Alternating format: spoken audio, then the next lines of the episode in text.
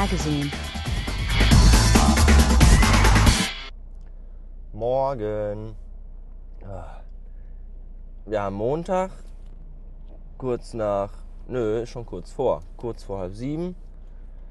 Mein Urlaub ist rum, mein erster Arbeitstag. Ich bin total müde, weil ich total scheiße geschlafen habe, denn ich habe am Samstag mein neues Tattoo bekommen auf dem Rücken und dementsprechend unbequem war in den letzten zwei Tagen meine Schlafposition immer auf der linken Seite, wo man so schlecht einschlafen kann, ich zumindest. Nicht auf dem Rücken, nicht auf der rechten Seite. Äh, mir tut alles weh, ich bin total im Eimer irgendwie. Und da freue ich mich jetzt richtig auf meine 10-Stunden-Schicht heute. Habe ich richtig Bock drauf.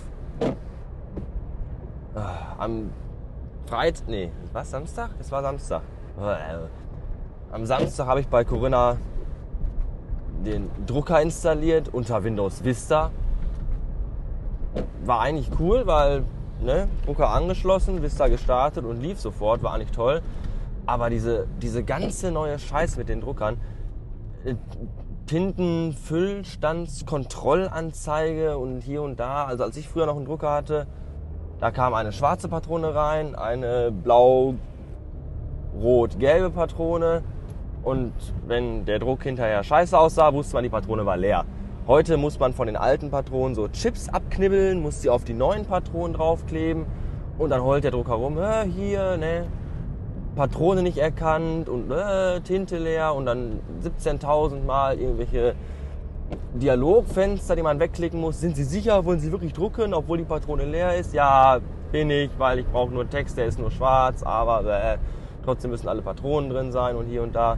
Ey, total zum Kotzen. Ist also mehr Technik ist nicht immer besser.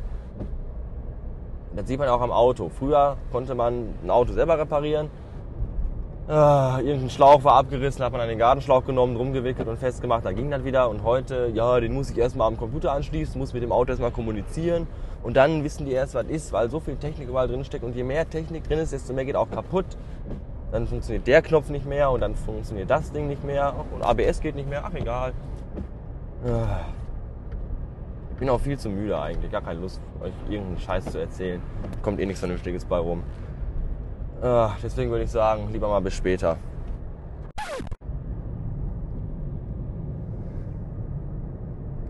Warum müssen immer alle LKWs vor mir auf die Landstraße abbiegen? Jetzt kann ich wieder in einer 70 Meter langen 40-Tonner-Kolonne hinterher eiern.